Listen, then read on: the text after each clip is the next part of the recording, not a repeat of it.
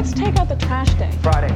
I mean, what is it? Any stories we have to give the press that we're not wild about, we give them all in a lump on Friday. Why do you do it on Friday? Because no one reads the paper on Saturday. But we do. I'm Yael Grauer, and this is the Monday Morning Dumpster Dive.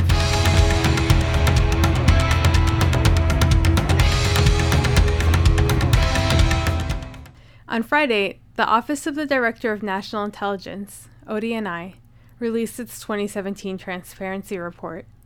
The report includes statistics on how often the government uses certain surveillance authorities.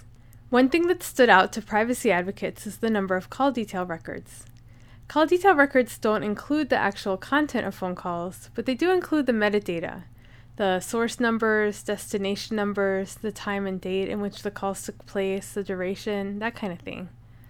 Call detail record numbers shot up from one hundred fifty-one million in twenty sixteen to five hundred thirty-four million in twenty seventeen, though it's not really clear why. Robyn Greene is Policy Counsel and Government Affairs Lead at New America's Open Technology Institute. She says that when the U S Freedom Act was passed in twenty fifteen, that it raised the possibility that the government would be collecting more records, but would be doing so in a more targeted fashion. So the analogy I like to use is the government used to be fishing in a really large lake with a with a massive net. And now they're fishing in the ocean, but they're using a fishing rod.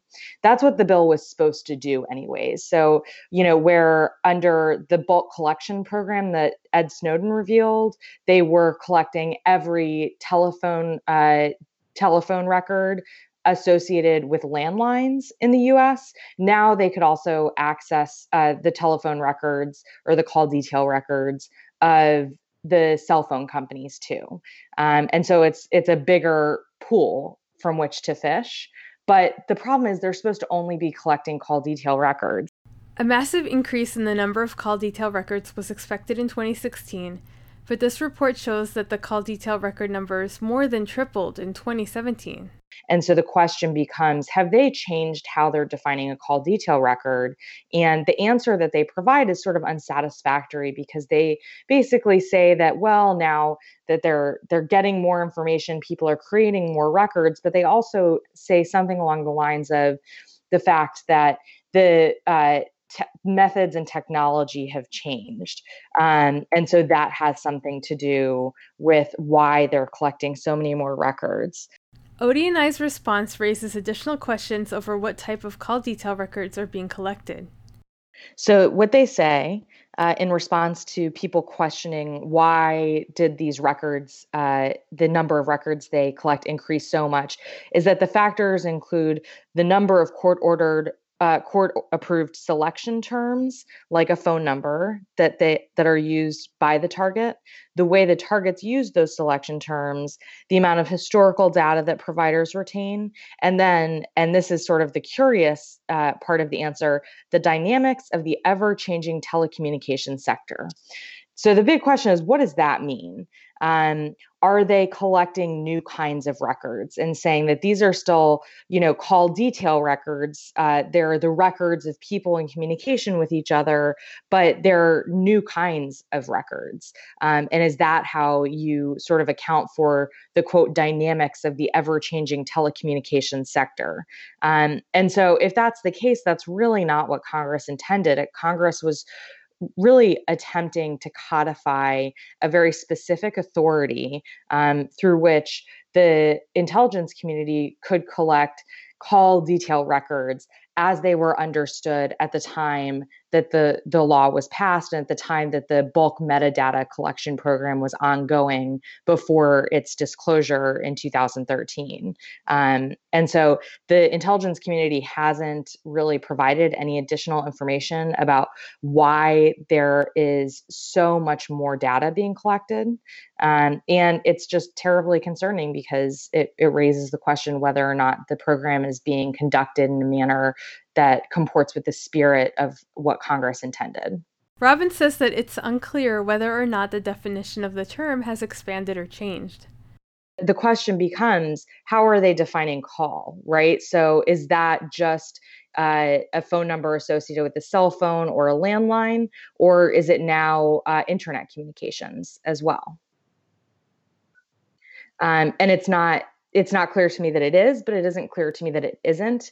And there's just this huge elephant in the room of why we're three times as many call detail records collected off of the same number of orders, right? Because from uh, two thousand sixteen to two thousand seventeen, only forty, forty of these orders issued.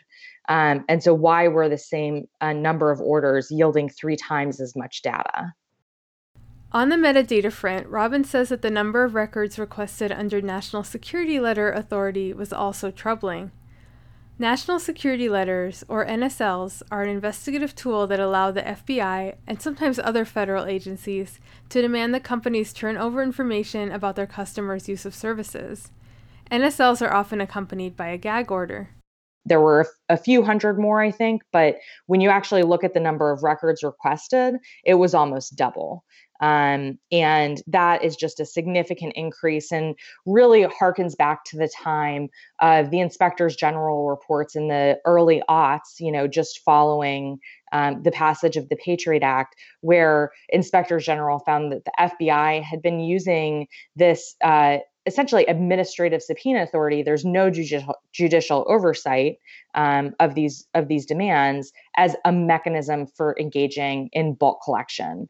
Um, back then, you would see instances where a handful of N S Ls would be used to collect the records of, you know, ten thousand people. Um, and that's clearly not happening to that scale now, but the significant increase, um, which can't be answered by a similar increase in the number of orders issued or N S Ls issued, um, is sort of raising a question about whether the F B I is becoming overly liberal in its use of this authority. FISA Section seven oh two was just reauthorized by Congress in January without any of the meaningful reforms that the privacy and advocacy communities had pushed for. Many argue that the changes Congress made actually made the law worse. One of the main concerns rising out of the transparency report released on Friday was that the number of targets under Section seven oh two skyrocketed. From two thousand fifteen to two thousand sixteen, uh, that increase was about twelve point eight percent. And here we see uh, an increase in, ter- in terms of the number of people targeted of just over twenty percent.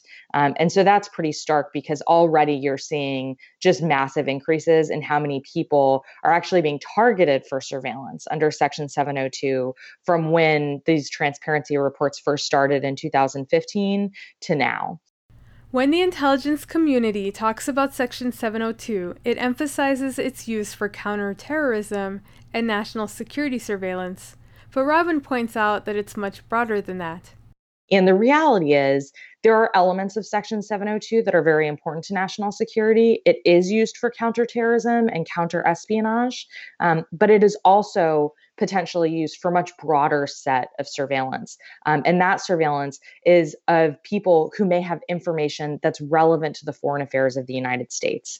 That is an incredibly broad category of information and could result in everyone from journalists to scientists and researchers and educators and international business people abroad being targeted for surveillance simply because they may have information that's relevant to U S foreign affairs. Um, and when you have those kinds of people targeted, you tend to increase the likelihood that they're also in touch with innocent Americans, like, you know, the U S researchers and teachers that they're collaborating with, U S human rights activists who are working with human rights activists abroad, um, and business people, of course. So that in itself raises real concerns for Americans' privacy and certainly for the privacy and human rights of people abroad. The second problem is the issue of warrantless searches. The intelligence community can legally search the contents of Americans' communications with almost no limitation under Section seven oh two. Um, and this is because the F B I, um, it conducts these warrantless searches as a matter of routine um, before they have any inkling that the person whose communications they're searching for has engaged in any wrongdoing. It's literally, if they get a tip, the first thing that they do in following up on that tip. They look for the contents of an American's communications to see what they've been saying and who they've been saying it to um, from these masses of data collected under Section seven oh two. Um, and so To us, that's unconstitutional. Um, and it's not just limited to the F B I, uh, although the F B I is the only agency that does it for criminal and foreign intelligence investigations. The N S A and the C I A and now the N C T C all engage in these warrantless searches as well. Um, and as a result of that, the N- the N S A, C I A, and N C T C are searching the contents of Americans' communications um, at very high rates, and the metadata in the tens of thousands, um, or I think it was sixteen thousand searches this year. The number of those warrantless searches increased dramatically. Um, so the number of times that the N S A, uh, C I A, and N C T C search seven oh two data for a U S person's communications and search the contents of those communications uh, rose from five thousand two hundred eighty-eight times in two thousand sixteen. And those are just individuals. If you were searching for my information, for Robyn Greene's information, um, and you conducted a search for my information one hundred times, that would only count as once in, in these times, because they're they're establishing how many searches were, how many individuals or accounts were searched for, not how many times were each of those accounts searched. Um, and so in two thousand sixteen, that was about five thousand three hundred times. In two thousand seventeen, it was seven thousand five hundred twelve. So that's a really significant increase. On the other hand, the number of metadata searches for to-from information, I P address information, and non-content information, such as who people are, where they're located, when they're communicating, and with whom, actually decreased in almost half from twenty sixteen to twenty seventeen. They went from thirty thousand three hundred fifty-five uh, metadata searches to only sixteen thousand nine hundred twenty-four. And so that raises a question of, if everything else is increasing, and this has decreased so dramatically, right? So if the number of seven oh two targets have increased dramatically, if the number of content searches have increased dramatically, um, if the number of call detail records of Americans collected under Section two fifteen of the Patriot Act and the U S A Freedom Act has increased truly dramatically, Um, and of course, the number of N S L records that have been obtained through that authority have increased dramatically. Why is it that this other metadata uh, search number has decreased dramatically? And so that that does raise the question of, are they collecting more types of metadata under these other authorities? Um, as I mentioned, maybe the case before. And then are they, instead of searching the seven oh two databases for it, instead now just searching the databases of information collected under purely domestic authorities for Americans' communications? This report was dropped on a Friday afternoon when a lot of reporters were at Fort Meade for the new N S A chief swearing-in ceremony. Not only did they wait to do it until all of the sort of I C reporters were occupied with other things, and of course did take out the trash, you know, at the end of the day on Friday, but this report was also issued several days late. Um, the statute actually requires for the report to be issued in April. Um, and of course, it's marked as April two thousand eighteen, um, but nobody got their hands on it until, uh, I guess it was May fourth, which is, as we know, four days late. I don't know if it was intentional, but it certainly was not what was required under the U S A Freedom Act. Robyn Greene is Policy Counsel at New America's Open Technology Institute. I'm Yael Grauer. We'll catch you next time on the Monday Morning Dumpster Dive.